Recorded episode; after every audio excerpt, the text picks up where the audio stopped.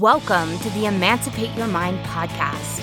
I'm your host, certified religious transition and trauma recovery coach, Terry Hales. I help people step out of the shadows of religious fear and shame and embrace their authentic selves with love and empathy. If you're ready to throw off the shackles of learned binary thinking and explore a more nuanced approach to life, this is your playground.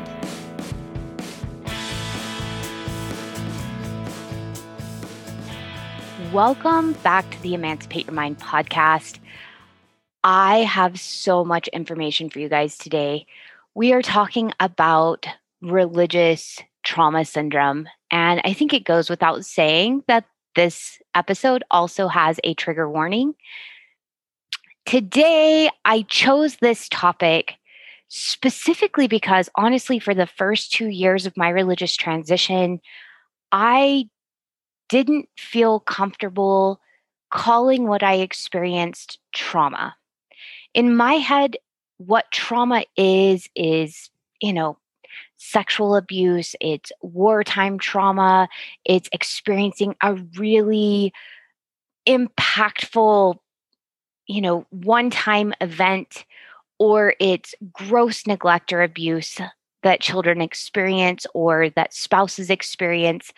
And I didn't feel like what I experienced was significant enough to call it trauma.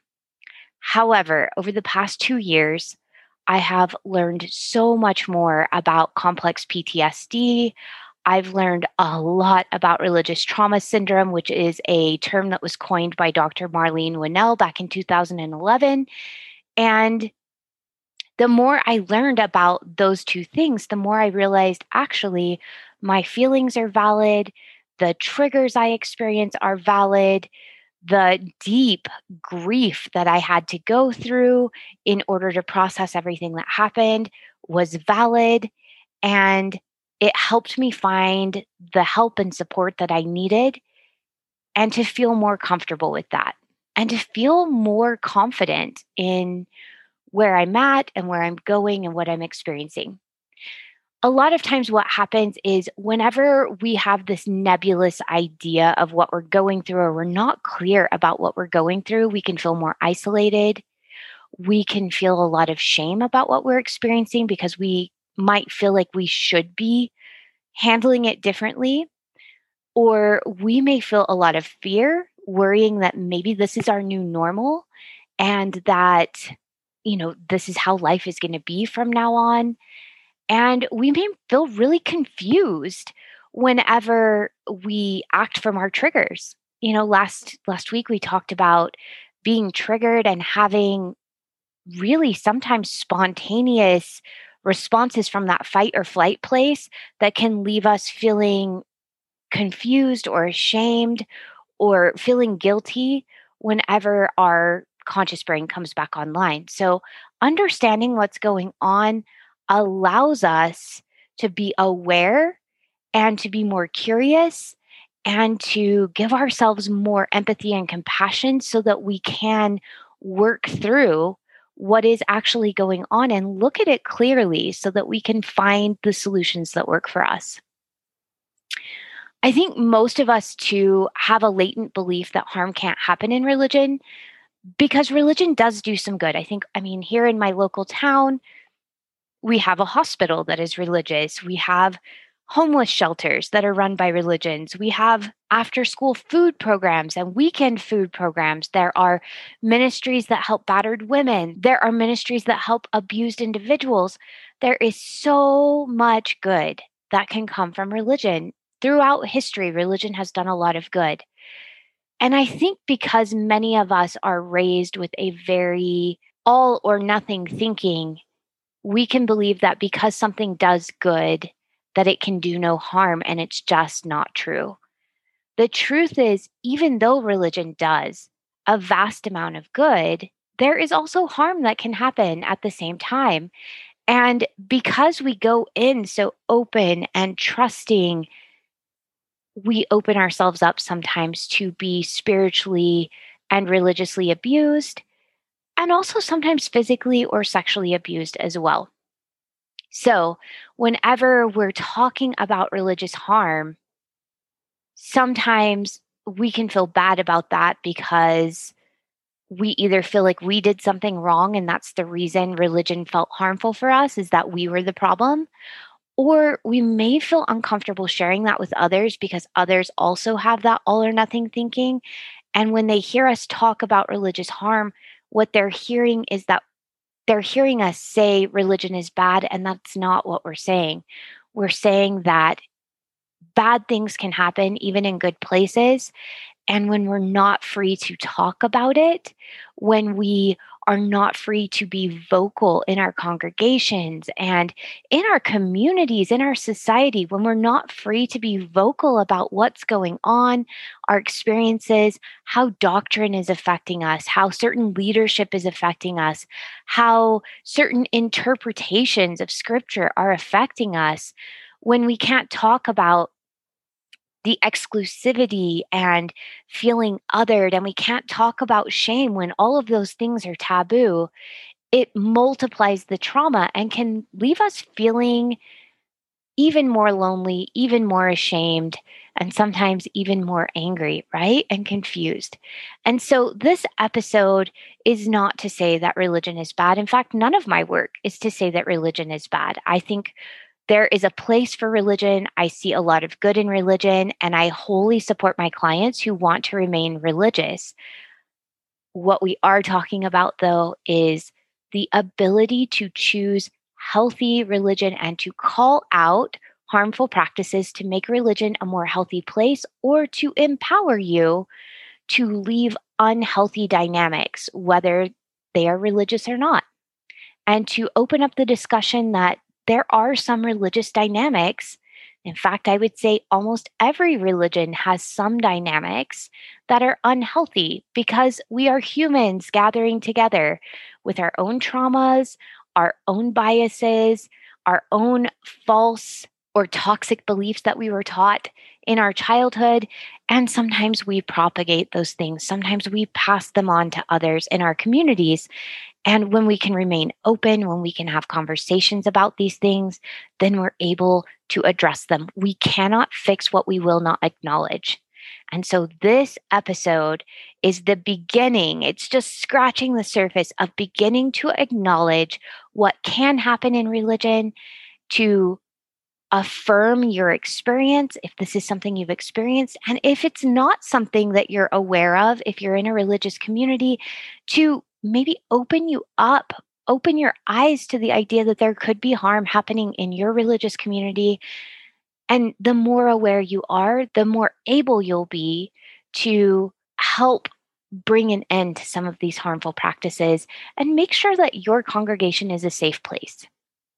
Now, even that beginning part may be bringing up defensiveness in you. If you feel yourself feeling on guard or defensive, particularly if you're in religion, right? You may be hearing a, not my church, that's not my experience. And I'd like you to consider that that is a trigger. It's a protective thing that we use in order to protect our wounds. And get curious with that. If you need to, pause this. At any time during any of my episodes, listen to your inner knowing. Pause when you need to. Do self-care when you need to. Listen to what your mind, body, and spirit need from you and provide those things. This is a great place, if you're feeling triggered already, to just pause and allow yourself to get curious about that response. This is also great anytime you notice someone talking about harm and it triggers some sense of defensiveness in you. Whether it's in your personal relationships, whether it's in organizations that you're involved in, whether it's racial or gender related or sexuality related, anytime you notice yourself getting defensive, get curious with that. As soon as you become aware of the fact that you're becoming defensive, notice that that's a protective mechanism, and it's usually protecting a wound. And just get curious, what wound is it protecting? often it's protecting some sort of fear or some sort of shame message. And getting curious with it will bring it up to the surface and will allow you to acknowledge it and just take a really good look at it and decide if this is maybe a place you're ready to heal. Okay, so what is religious trauma syndrome? Religious trauma syndrome, or R T S, is a group of symptoms that arise in response to traumatic or stressful religious experiences. And it presents like C P T S D in many cases. Sometimes it's misdiagnosed as complex post-traumatic stress disorder, C P T S D. Sometimes it is misdiagnosed as P T S D. P T S D often happens from a big one-time event.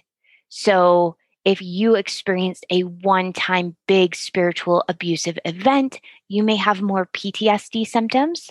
C P T S D symptoms are similar to P T S D, but there are a few differences.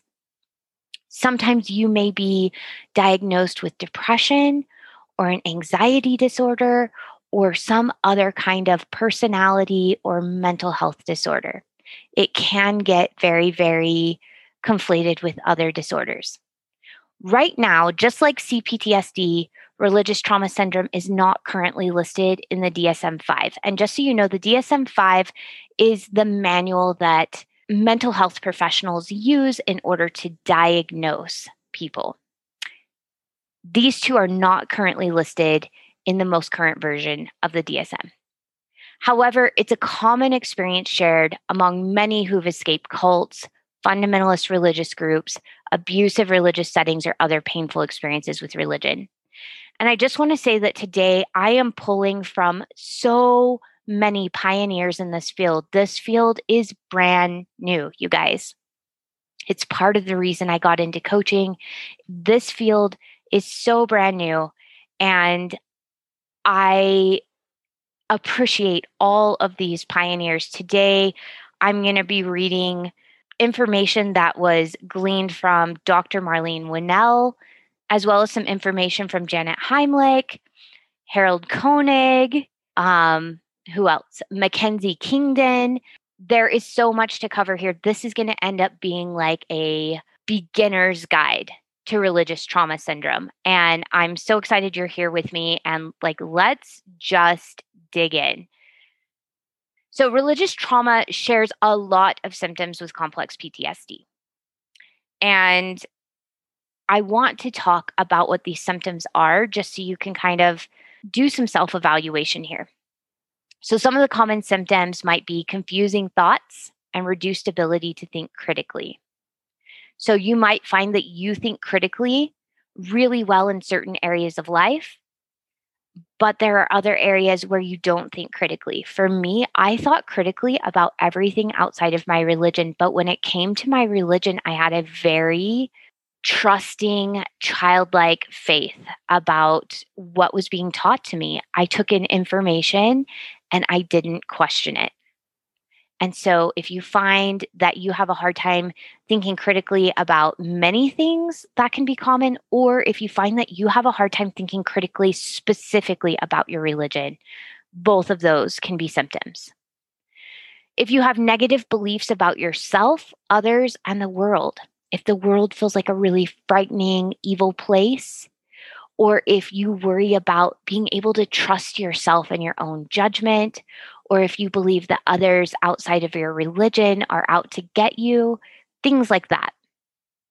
You may have trouble making decisions. If you've been in a high-demand religion where they gave you a roadmap of what to value, what decisions to make, who to marry, how to raise your kids, what jobs were acceptable, what your gender roles are, it can be difficult to make decisions without being told what to do. You may have feelings of anxiety, grief, anger, depression, or lethargy. So if you find yourself feeling a lot of fear or anxiety, or having waves of grief, anger, mine, remember I told you guys I felt a lot of rage. Anger can be a part of grief, but it can also be separate from grief. I had a lot, a lot of anger to process through.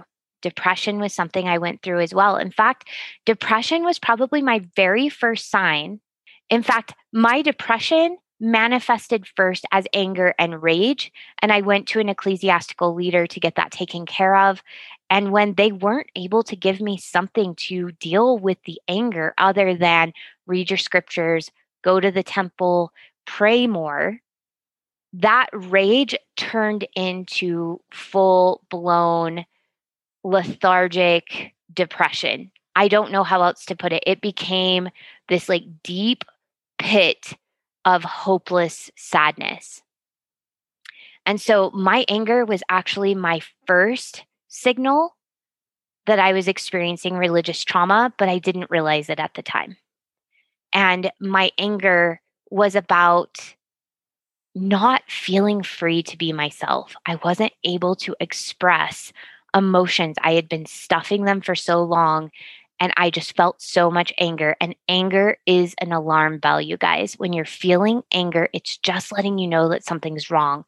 But when you feel anger and you feel like anger is from the devil or it's an evil thing to experience, you try shoving it down, you try thought stopping, you try emotion stopping, and you try putting it in a little box, and it just simmers and it comes out as rage. And so anger was my very first awareness that I was experiencing something not okay, but I didn't realize that at the time. Depression was my next clue that what I was experiencing was not okay. And again, I thought that something was just wrong with me. I thought that I had a chemical imbalance or something was just wrong inside of me. I took that on myself. And then from there, as I worked through depression, the anger dissipated, um, my feelings of self-worth increased, but then I became aware of the underlying anxiety and I started having panic attacks. So I had a couple of years where I was dealing with intense feelings of worry and fear, and I had to, to work through that. So if you're feeling any of that, just know that you're not alone. Those are all common warning signs that you are experiencing emotional distress in some area of your life, and it could be in your religious experience. You might have a sense of feeling lost, directionless, and alone, particularly if you've transitioned out of religion. Having discarded the roadmap, you may be worried about who am I, where do I go, what do I value, what do I want?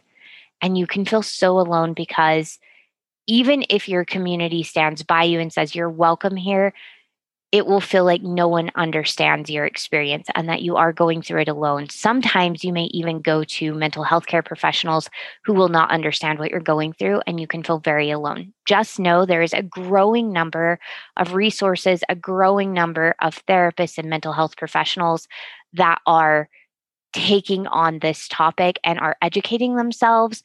Like I said, this has only been around for ten years, this diagnosis of religious trauma syndrome. So mental health professionals are just now learning about it. I've been studying this for two years, you guys, and I'm still wrapping my head around what it means and how we treat this, as well as how it manifests in myself and in my clients.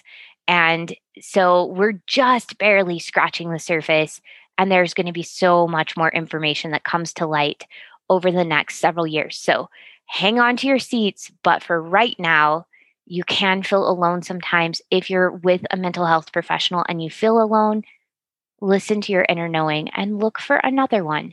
Begin reaching out and problem solving. Everything is figure outable, including religious trauma. You may feel a loss of community. So family, friends, romantic relationships may either completely shun you, or they may just not be able to relate to you, or there may be shaming or coping mechanisms that come into play in order to try to get you back to where you were, and that can feel really ostracizing.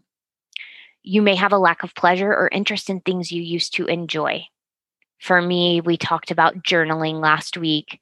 Journaling was something I did a lot. I love to write. Journaling was something I couldn't do anymore. Cooking was not something I could do anymore. Even singing singing was something that brought up a lot of trauma for me for a couple of years after leaving the church.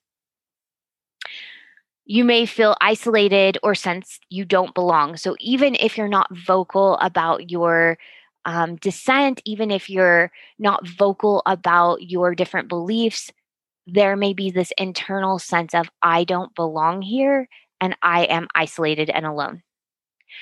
You may feel behind the times with cultural happenings. So whenever I left the L D S religion, I had never watched R-rated movies since I was a child.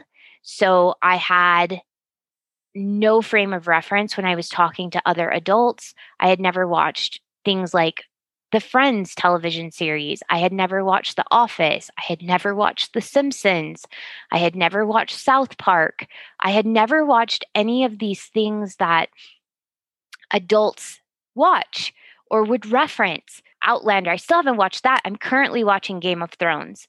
And I felt for a while like a twelve-year-old stuck in a thirty-seven-year-old, thirty-eight-year-old, and then thirty-nine-year-old body. It's only really been in the last year that I feel like a fully grown adult living in my forty-one-year-old body.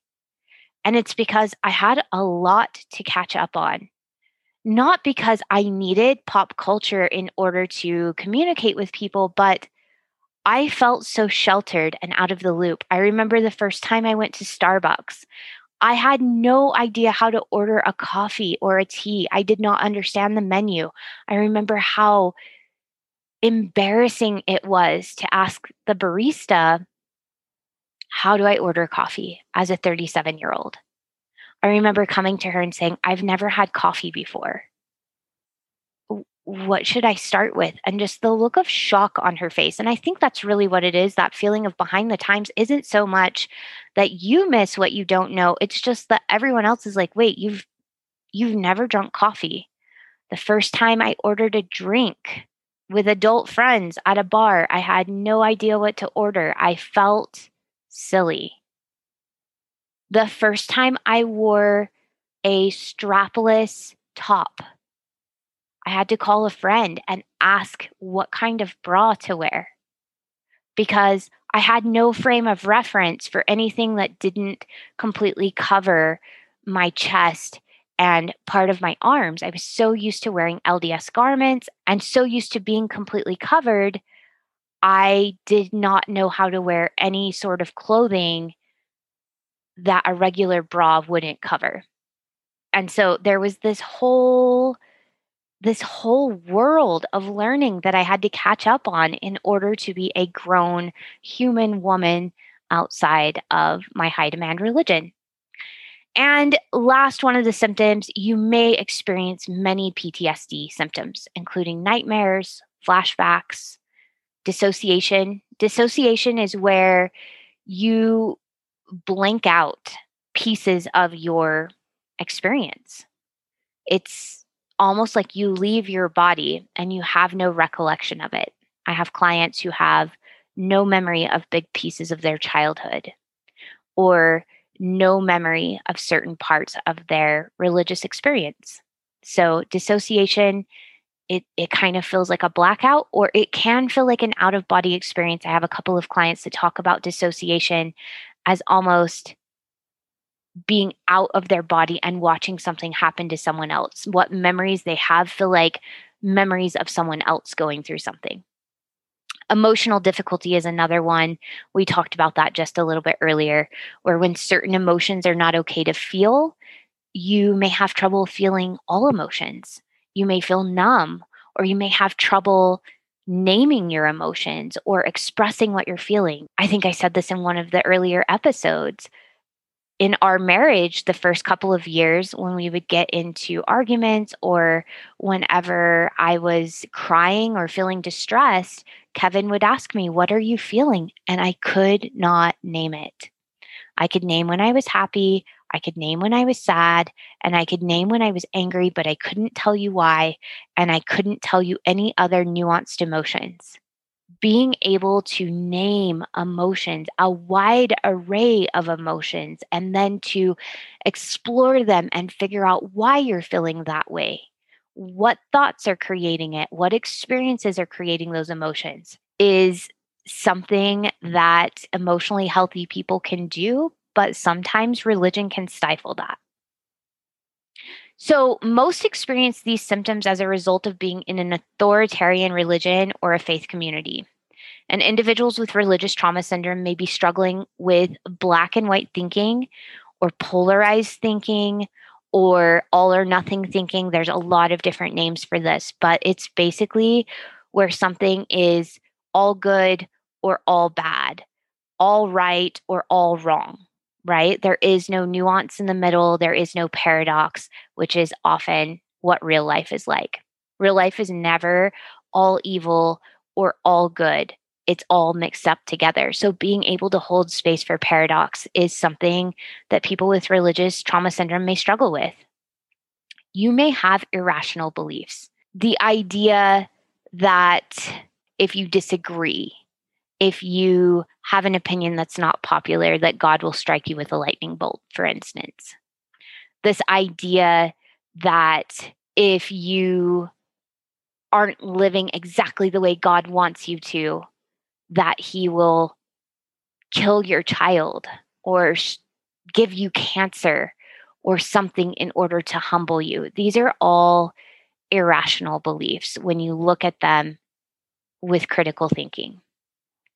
Difficulty trusting oneself, especially in high demand religions, you're taught that if your inner knowing doesn't line up with the narrative that the whole community is going with or what the leader says, that you're in the wrong and you need to continue to pray and continue to ask for affirmation until your inner knowing lines up with the authority's approved teachings.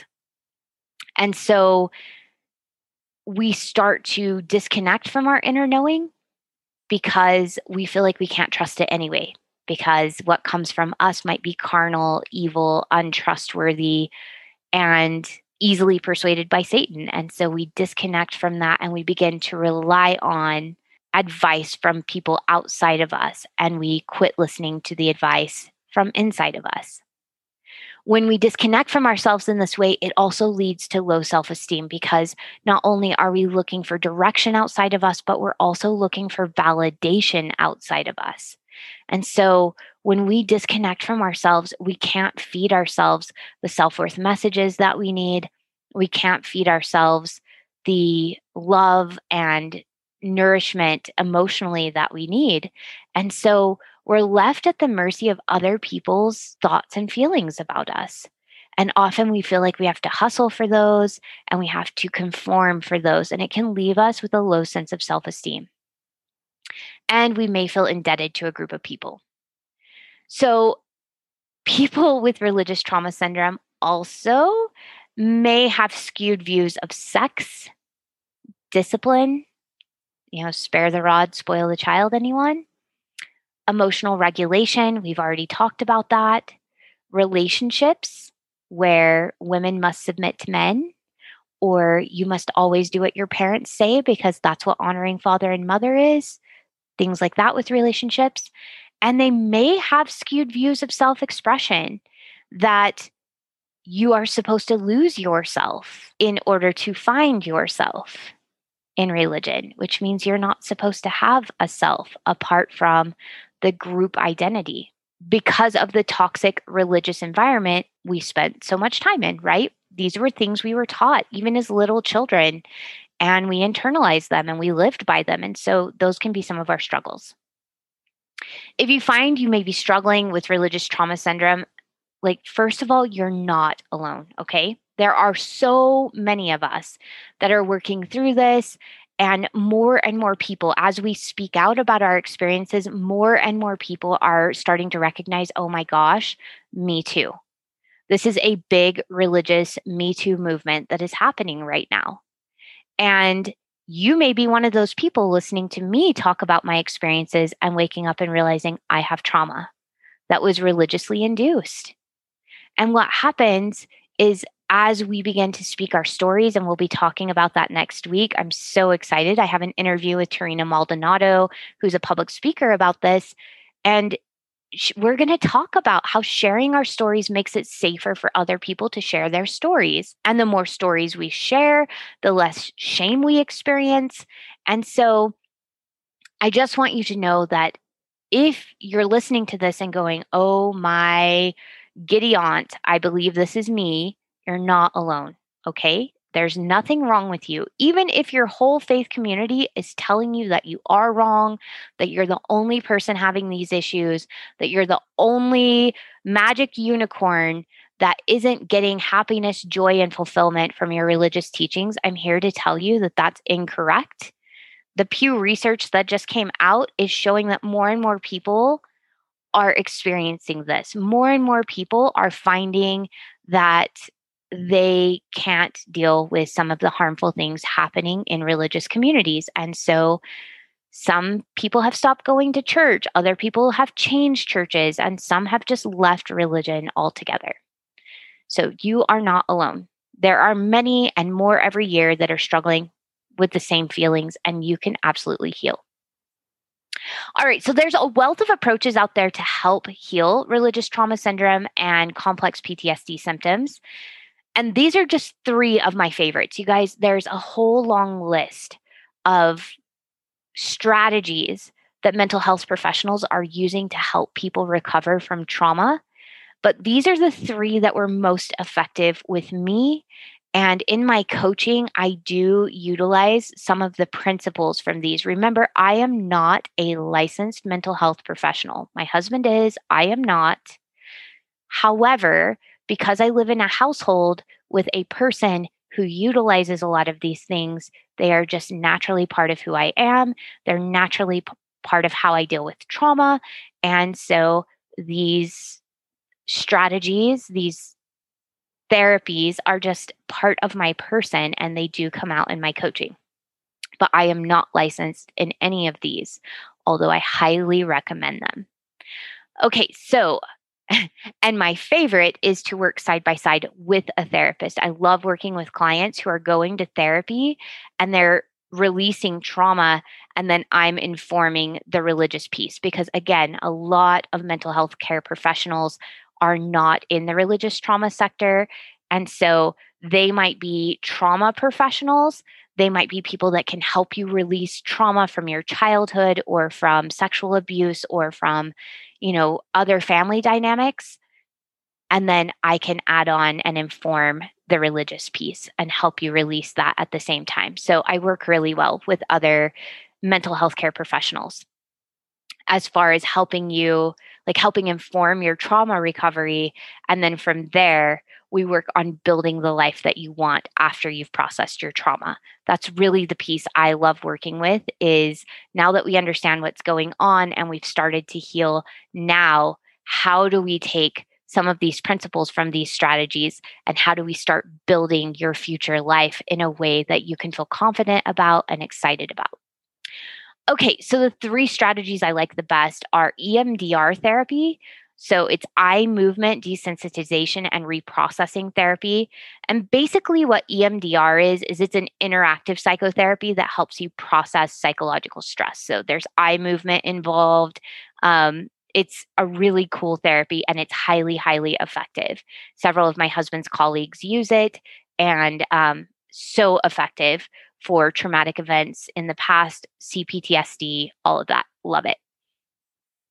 The next one that I love is um, C B T, so cognitive behavioral therapy. That's what I started with whenever I went to my therapist uh, eleven years ago for clinical depression.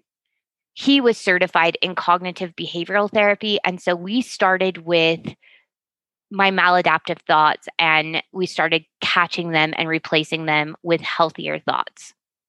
This is really helpful for people who have negative self-talk reels that are going on and on and on, or low self-worth. Highly recommend this. Although I will tell you that C B T became much more useful for me alongside E F T, which is emotionally focused therapy. And really, emotionally focused therapy utilizes your emotions. It's attachment-based, and it utilizes your emotions and allows you to read that language in order to trace it to your thoughts. It was much easier for me to feel emotions in my body and then trace them to my thoughts, and then from there use the C B T on my thoughts than it was for me to start with the thoughts. Because the thoughts that were running my life, the thoughts that were wrecking my self-worth, my self-esteem, those thoughts were all subconscious and I was not very aware of them. And so it was much easier for me to feel the shame in my body. It was much easier for me to feel the anger in my body, the sadness in my body, as an alarm bell that I was thinking something that I might want to take a look at. And so that is the method that I use with my coaching clients. Is we use a process that starts with our body and feeling and then helps us trace to thoughts. In fact, if you're looking for a therapist that does this, A E D P therapy or accelerated experiential dynamic psychotherapy does just this. So it's a mind-body therapy that's informed by attachment theory, emotion theory, and the neuroscience of change. And this therapy is brand new. It was not available when I started healing from clinical depression. It is like a decade old. Um, hardly anyone was using it whenever I was diagnosed. And so I just happened to stumble upon my husband getting certified in E F T therapy alongside getting cognitive behavioral therapy from my therapist, and I put them together in a way that is very similar to A E D P. So if you're looking for therapy, I highly, highly recommend A E D P therapy. And if you can get A E D P therapy alongside E M D R therapy or back to back, like consecutively, um, really highly effective for all kinds of childhood trauma, um, and C P T S D as well as P T S D. All right, so what brings about religious trauma? This was probably the hardest piece for me, is I was experiencing religious trauma, but I couldn't put into words, like, what is it? I think it's because we, you know, we're just now starting to talk about it. So let's kind of break this down just a little bit. Religious trauma can either be brought on by one big event that happens in a church or in a religious setting, or it can be lots of little ongoing traumas that build up over time. So it can either be a P T S D kind of experience where it's one big event, or it can be like a C P T S D experience, a complex P T S D experience where it's been something that you've been having to deal with and you've had to develop coping mechanisms with over time because it keeps happening over and over and over again. The trauma never really completely stops. You keep having to experience it. And so we're going to kind of break that apart, but I also want to talk about that sometimes you may not feel like you've experienced any trauma in the religion at all, but when you start becoming more self-aware, let's say you start having a greater understanding about your sexual or your gender or your racial identity. And all of those things, as we know, they interact with how we practice our faith. But let's say you start becoming more aware of that, and then that leads you to feel like it's hard to share the information about our identity with our religious communities, or our communities can reject us for having an identity that doesn't fit. Or let's say you start to have a better understanding and more empathy for people who are experiencing those different identities. And you have greater empathy for how religion is impacting people who don't fit into the group, and how certain teachings might be ostracizing people from that group, which is what happened to my husband. And when that happens, and you can see that religious teachings are going against your values, it puts you in this position where you either have to start silencing your own inner voice, which does happen, and that can create religious trauma, or you may have to start sorting through your religious beliefs and keeping the ones that fit and tossing out the ones that don't. But that kind of makes you not fit in the community because you're not adhering to everything. So that can create religious trauma. Or you may decide you need to leave the religion altogether, which can be traumatic, because when you leave the religion altogether, it shakes the foundation of who you've been. It take like it blasts open your identity, and it makes who you believed you were supposed to be die away as well. And you're left in this kind of void, which is why the very first episode is all about recovering your identity. And I'm also creating an entire five-week program right now. I ran this program three times last year. So I ran group programs three times last year.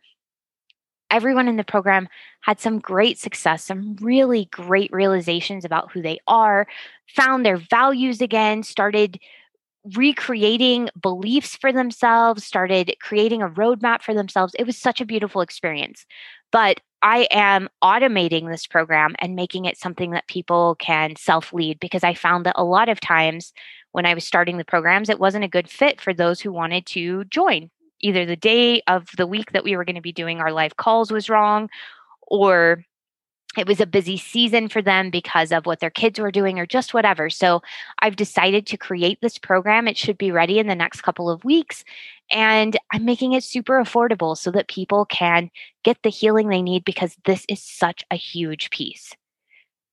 Being able to feel confident in who you are and who you're becoming is such a vital piece for self-trust and self-confidence, and ultimately for self-worth. And so religious trauma can simply come from that piece alone, having to leave and being like, who am I now? What do I believe now? What do I value now? Where do I go from here? Religious trauma might not be some sustained traumatic thing that you were experiencing, and it may not even be one big traumatic event. Your trauma may come simply from beginning to believe differently and leaving the faith, or just simply becoming more nuanced and feeling like you don't belong. All right. Sometimes religious trauma, though, is brought on by spiritual abuse. And like I said, it can be one big abusive event. So I have clients who have left after a disciplinary counsel for something that they didn't feel like they should be disciplined for, or after a really messy divorce from parents that they were promised would be married forever because they were sealed together in a temple ceremony in the L D S church, or just one big event that just crushed everything and gave you this like one big traumatic response.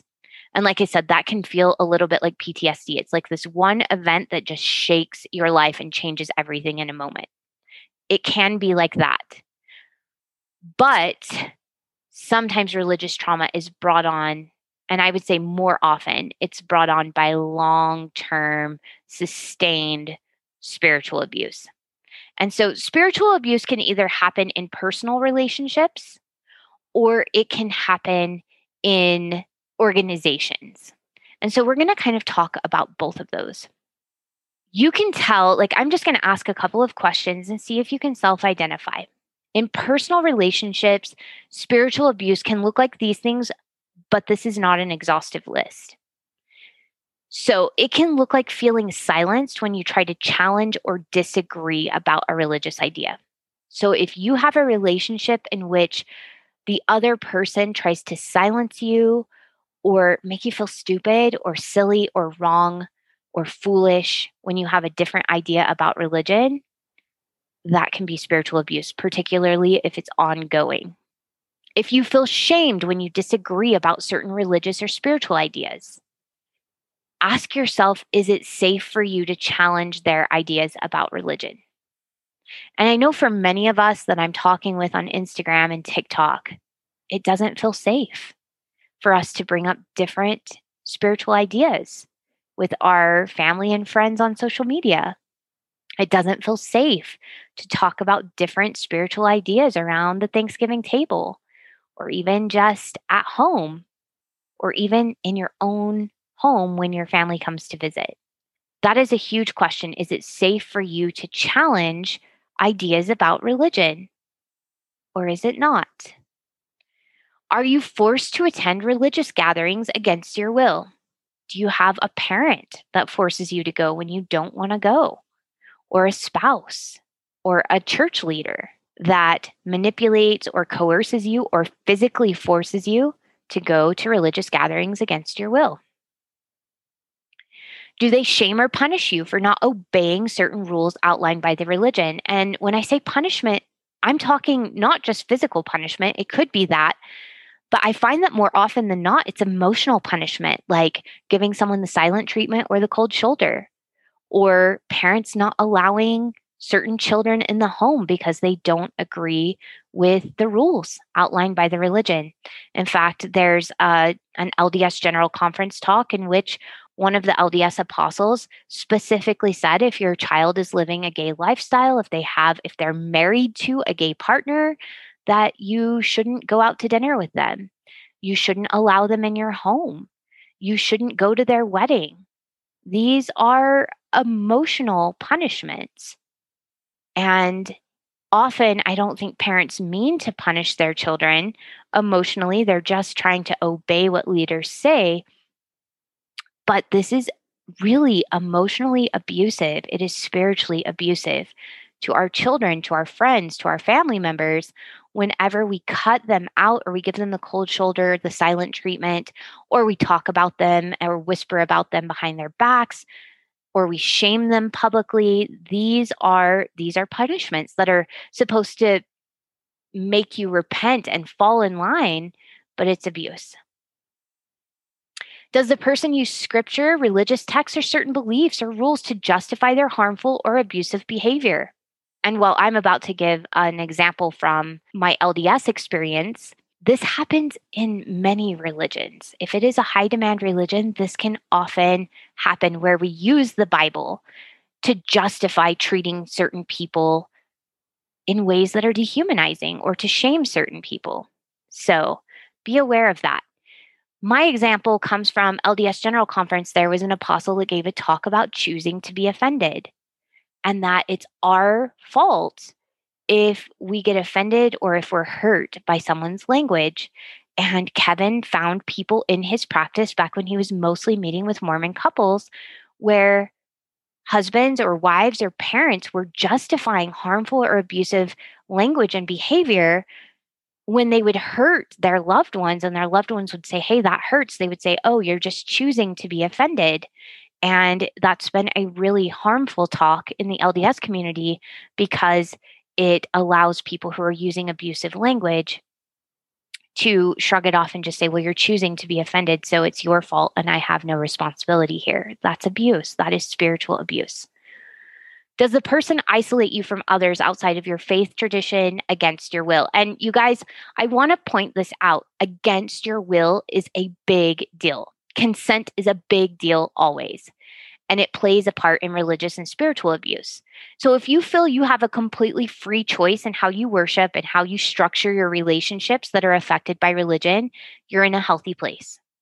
Even if you're choosing fundamentalist values to live your life by, if you have full and complete ability to make the choice, that is healthy. But if you don't feel like you have a choice, or if your choices are between doing it the church's way, or punishment of any kind, whether that's a threat of hell, a threat of a disciplinary council, a threat of never being with your family in heaven, a threat of spiritual death of any kind, a threat of God being angry with you and not wanting to be in your presence, a threat of the withdrawal of the Holy Ghost, whatever that threat is, if it's between doing it the church's way or experiencing a harsh punishment, or a punishment of any kind, this is a form of manipulation or abuse. I want you to imagine, because I know so often people are like, no, you're free to choose. You're free to choose life or eternal death. You're, you're free to choose the right way or hell. I want you to just think of this in like earthly terms. Let's imagine you're in a dark alleyway and someone comes up to you and puts a gun to your head and says, you can either do this my way or I'm going to kill you. That is called making a decision under duress. And if we make an immoral decision under duress with someone having a gun to our head, did you know that the courts are actually really lenient with that decision because our life was being threatened We made a decision to protect our life. And we will often go against our values if we feel like our life is threatened. Guess what? So often in toxic religious environments, people use the threat of eternal death to coerce and manipulate people to do things against their values, because we don't really feel like we have a choice. It's either conform or burn in a fiery pit forever. That is religious abuse. Okay, so we've talked about in personal relationships. Let's talk about religious organizations. I'm going to talk about more mainstream abuse that we see in more mainstream religions. But then I'm also going to talk about highly authoritarian religions that many times get called cults, okay? And I'm going to be really honest here, you guys. I don't make a distinction in my personal life. I think that there is a spectrum of unhealthy behavior. And I don't say these religions are okay because they're mainstream and these religions are not okay because they're cults. I think there can be cult behavior in mainstream religions. I think that there can be authoritarian or abusive tactics in mainstream religions. And I think it's just a spectrum from mildly disruptive and mildly traumatic all the way up to very, very traumatic. Our trauma response correlates with where our religion is on that spectrum, okay? So just because your religion might not be as abusive as that religion doesn't mean there's no abuse in your religion. I want us to open up our hearts, our minds, and our ability to empathize by understanding that you can experience trauma even in the most accepting, loving, social justice activation kind of a church as you can in a cult equal to Scientology, okay? So Scientology may be pretty far down on that spectrum, but there can be these authoritarian abusive tactics in any organization. I just happen to be talking about religion, but this can be in any organization. So let's talk about how this shows up. And again, this is not an exhaustive list. I am probably going to do a podcast on the BITE model, which is information by Steve Hassan. He's done all this research on authoritarian religions, on cults, and I really want to talk about control tactics, like manipulation and mind control tactics, but I'm not ready for that yet. So this is going to be just kind of on the surface, again, a beginner's guide to religious trauma. So does the leader hold the authority to decide who can be kicked out of the organization, or that God is angry with you, or that you deserve hell? So if you're in a religious organization where one person can make the decision that you're not worthy, or a small group of people can decide that you're not worthy, or that God is angry with you, or you need to do penance, you're in a religious organization with an unhealthy power dynamic. Does your organization discourage free thinking, critical thinking, or opinions about their messages? And I know some of you in these high demand religions are going to do what I did when I was an active member of the high demand religions, be like, you can, you can think anything. I want you to think of, is there any information you can digest that's dangerous? Is there any information you're not allowed to watch or consume or read? Is there any information or people that you're not allowed to be close to because their ideas are dangerous? If that is true, your organization discourages free thinking or critical thinking, okay? So I thought I was a critical thinker. I thought I was allowed to freely think about everything. But the moment I decided to read my church history, not what the church correlated, but to go back and actually read the church history from all points of view, I knew in my gut that I was doing something that could be dangerous to my faith. I knew it was something the church would discourage. I knew it was dangerous. And looking at both sides of an argument is critical thinking. Critical thinking was dangerous in my organization, at least from my experience. Does your community imply that people can be less valuable or worthy of love because of things they cannot change? And we're talking about things like your gender. Are you less worthy because you're a woman versus a man? Are you less worthy because you're transgender? Are you less worthy because you claim no gender? Are you less worthy because of your sexuality? Are gay people held in as high esteem as straight people? What about pansexual people? What about bisexual people? What about race? Are there certain races that are held up higher than other races? Do we tell falsehoods about certain races or ethnicities? Do we rewrite the histories of certain races or ethnicities? And is there a problem with age? Do we value certain ages over other ages? These are some things to look at when we're looking at spiritually toxic places. Does your organization put other religions and belief systems down in order to uphold their own? Do they claim that they're the only true place to get spiritual nourishment? And yes, I understand. They might be like, oh, there's some truth here and there's some truth there. But if they imply that they're the best and that they're the only complete system to get your spiritual needs met, you're likely looking at spiritual abuse and authoritarianism. Do you feel yourself feeling more guilt and shame instead of love and belonging? Or you guys, you might be doing what I did. I was like, I don't feel guilt and shame here, which I totally did. I didn't know that I was feeling guilt and shame because shame was so much the air I breathed that I couldn't recognize it any more than a fish can recognize the water around them, any more than we can recognize the air around us. It was simply my environment. So when I talk about shame with people who are still in, they think I'm crazy. They're like, there's no shame here. But shame is the whole environment, at least for many people that attend high demand religions.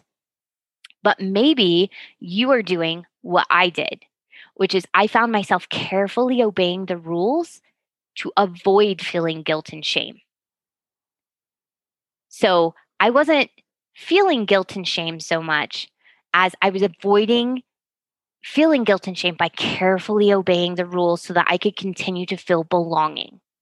I was fitting myself more and more and more inside the box so that no one could ridicule me. I couldn't be ostracized. I looked and acted as perfect as possible. Now, where the guilt and shame happened is when I was inevitably human, right? I would have a human moment and I didn't fit the narrative or I didn't obey the rules completely. I'd yell at my kids, or we'd be late for church, or I'd miss a meeting, or I wouldn't do my best in one of my callings or assignments. And then I would feel the guilt or shame. But typically on any given day, I didn't realize I was feeling guilt or shame because I was so carefully obeying the rules so that I wouldn't feel the shame. But I always knew if I broke those rules that there would be shame involved. Okay, so those are the mainstream ones. Let's move into cults and let's like wrap this up with this. You can know you're in a cult if you sense you're in danger, if you go against the group. And I'm not just talking about physical danger. I'm talking about danger of slander and or destroyed reputation as well. So if you can't leave the group with your dignity intact, you, my friend, are in a cult, okay? And it doesn't have to just be religious. Cults can be political, they can be personality cults, they can be relationships like narcissistic relationships, they can be M L Ms, they can be self-help groups, they can be educational groups. We're going to talk about all of that whenever I start talking about the BITE model and mind control. But if you can't leave the group without danger to either your physical person or danger of having a destroyed reputation, then you're in a cult setting. Do you have to pay money? Even if it's called a scriptural name like tithing, do you have to pay money to obtain spiritual development to either live your best life here on earth or obtain peace, rest, or glory in the next life. And you guys, this can be really tricky. They can be really crafty with this. So maybe, for instance, in the L D S church, in order to obtain the highest degree of the celestial kingdom, which is what everyone is, is aiming for in the L D S church, where you can be with your family forever, you can be in God's presence, you can have children. In order to do that, you have to go through the temple. In order to go through the temple, you have to pay ten percent of your income to maintain a temple recommend. So it might not be quite like Scientology, where you're literally paying thirty thousand dollars for the next level of spiritual enlightenment. They're like, if you want to get to the next level, you pay thirty thousand dollars. Oh, this next level is one hundred thousand dollars. Thank you, Leah Remini, for teaching us all about what goes on there. It might not be like that. It might be a little bit more covert, where you have to pay a certain amount in order to get into a place where you get more spiritual enlightenment. So in the L D S church, you cannot get to the highest degree of heaven without temple ordinances, and you cannot get into the temple to get your temple ordinances without paying ten percent of your income.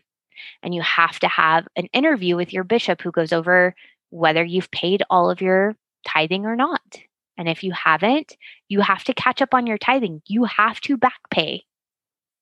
Depending on the leadership, it's leadership roulette, but you have to back pay in order to get your temple recommend renewed, so that you can go back into the temple. That is cult behavior.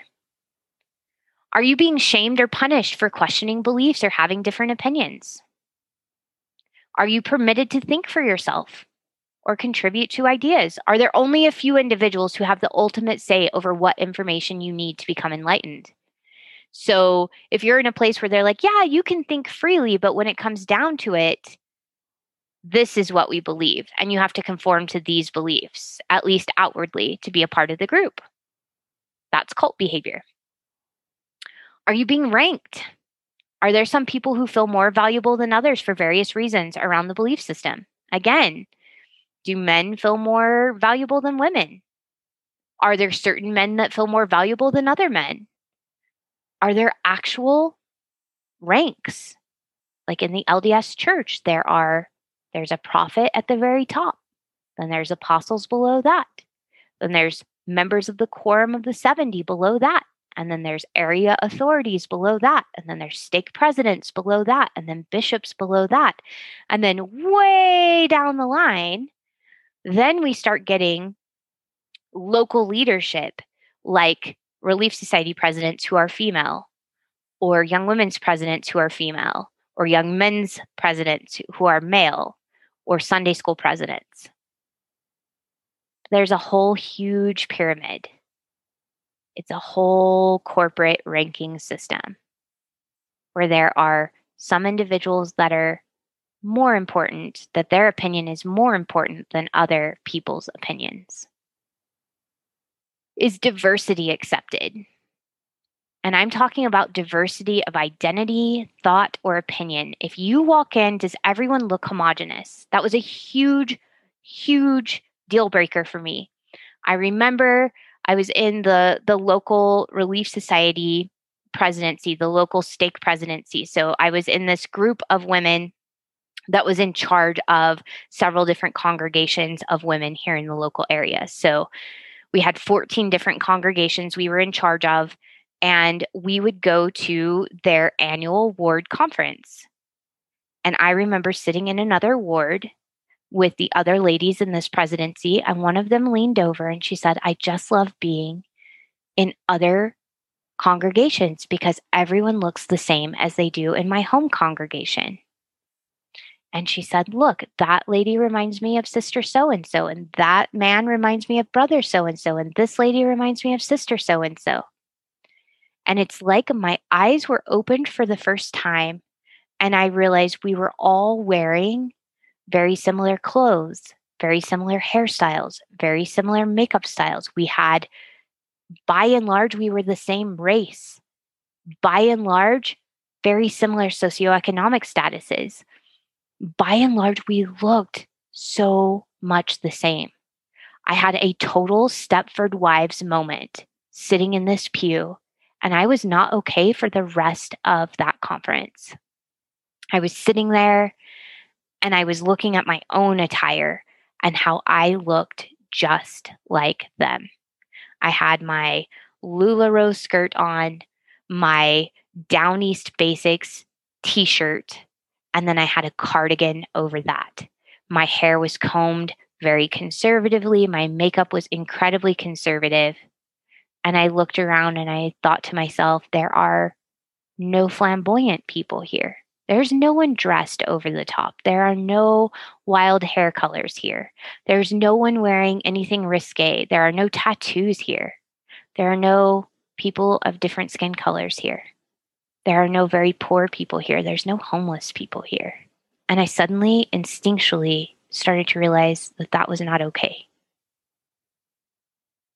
When I started having different thoughts or opinions about that, when I started thinking deeply and critically about these things, and when I would voice them sometimes in meetings, I was told to be quiet.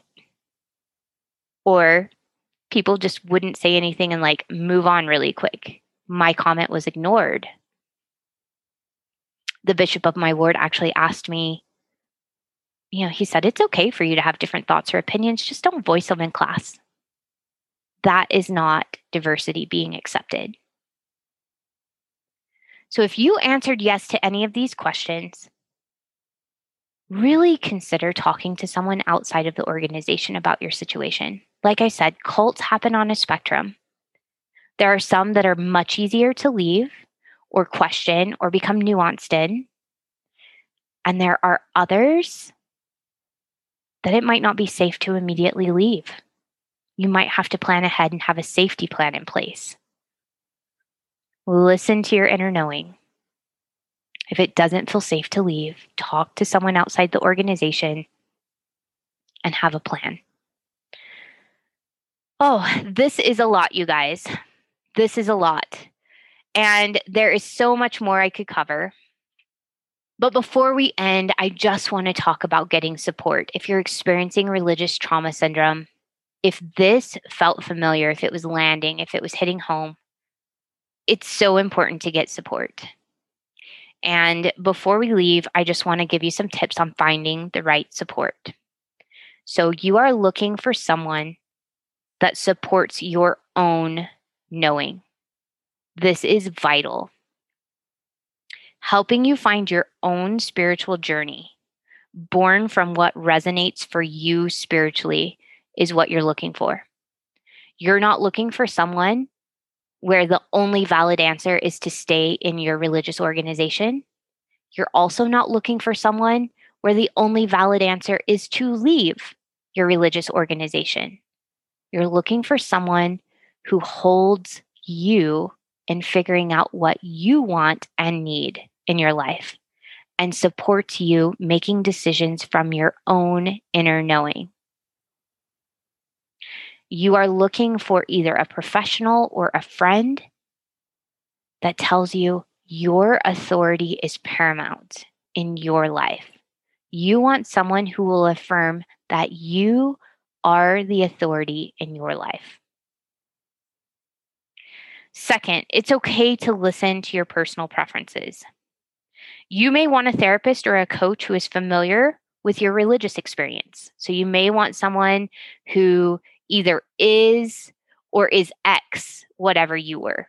If you're L D S and you're wanting to stay in the religion, you may want an L D S therapist.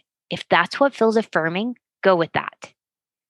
If you are wanting to leave, you may want an ex-Mormon therapist, or you may find that having someone who was involved in the religion at all may be really triggering for you, and you may prefer someone who is separate and unconnected to the religion.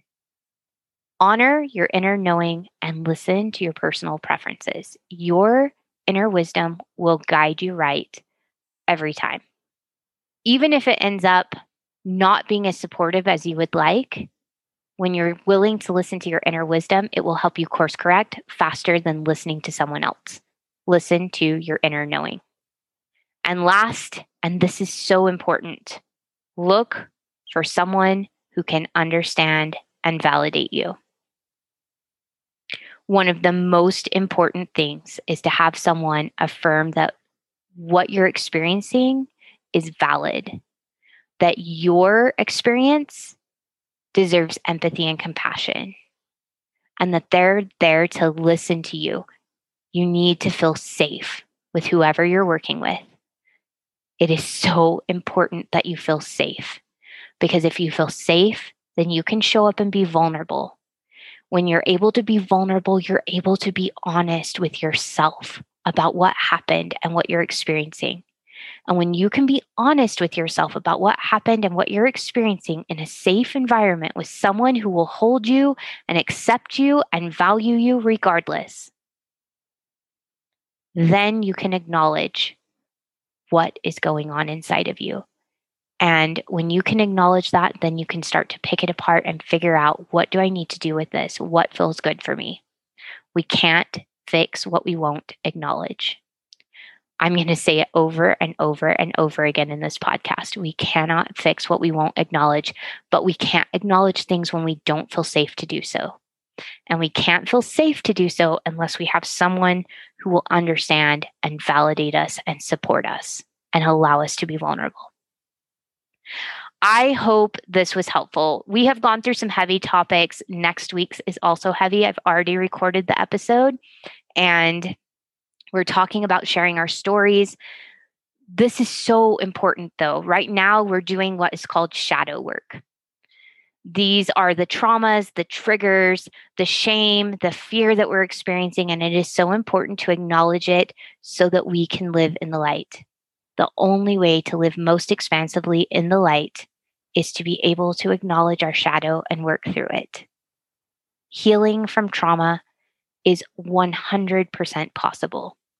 You are capable of healing. I am capable of healing.